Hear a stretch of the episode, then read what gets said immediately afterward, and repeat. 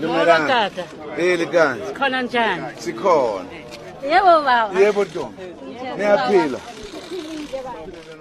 President Zuma was in high spirits as he embarked on a door-to-door election campaign in Hammanskraal. He was accompanied by the ANC Gauteng top brass, including the Tshwane mayoral candidate Thoko Didiza and the outgoing incumbent Kgosientsho Ramokgopa. Residents here used the opportunity to raise concerns about socio-economic challenges facing them. Baba nginomntwana, nginomntwana wenyawumpe lapha. Bengicela, bengicela. Wenyawupe. Wenyawumpe. Uyenzela. Ene nguye osibhasopayo manje. Mr. President, I have a child addicted to nyaope. He was arrested yesterday for shoplifting at the nearby mall. He's very troublesome. I can't cope with this drug addiction. Beaumont, this elderly woman. But for the 21-year-old Kamogelo Malimela, a brief engagement with President Zuma secured her government support to provide a bursary fund for her academic studies. I'm feeling so very happy because I can see that he cares for us. He came to Kalana village and then he talked me about a school. So now I'm going to fulfill my dreams. I'm so very happy. Yo, what I can say to him, like, ahole, and then let him do more. Awethu. Matla. Karuna.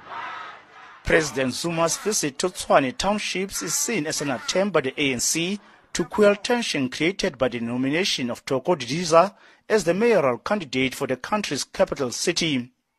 The president has promised those who are still enraged by Didiza's nomination that the ANC will continue to engage them even after the municipal pause.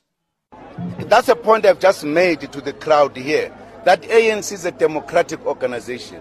Where there is democracy, there are always issues raised openly. And then people demonstrate their dissatisfaction.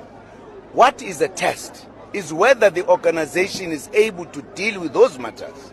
That is a test of democracy. And that's what we are doing. We have said to the people here where there are complaints and concerns, even after the 3rd of August, the ANC will address those issues, as we have always done so.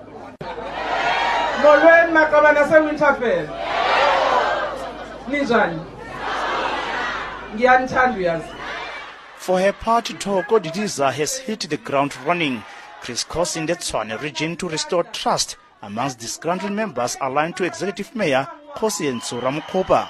Since her announcement as a mayoral candidate, Didiza has been a subject of ridicule and insults on social media by those opposed to her mayoral candidature.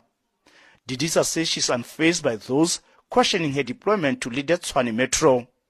Well, there are always exciting moments. You know, I've uh, found many jokes uh, that has been made. Even uh, Lion matches now being named as quick and easy. ANC drops Thoko in Tshwane, and the f- city lights up. But those are lighter moments. What we have said as an ANC is that once the organization has taken a decision, all of us as cadres of the movement, we actually take forward and do what is necessary for all of us. I'm here as a cadre of the ANC. I live in Tshwane, and I've got no fears that we will be able to win Tshwane as the ANC. President Zuma has vowed that the ANC will work hard to ensure that the ruling party is not dislodged by the opposition at the Tshwane Metro after the August 3rd municipal elections. where we did door to door, people were able to express themselves about what they believe are the things that are still have, have, have to be done. But I must also say, they acknowledge the fact that there has been delivery, but there are still other challenges. And fortunately, uh, Tshwane city has plans. So that was what was pleasing, that there are plans and there is a budget to deal with these challenges. Tshwane is one of the hotly contested eight metros with opposition parties determined to wrest control.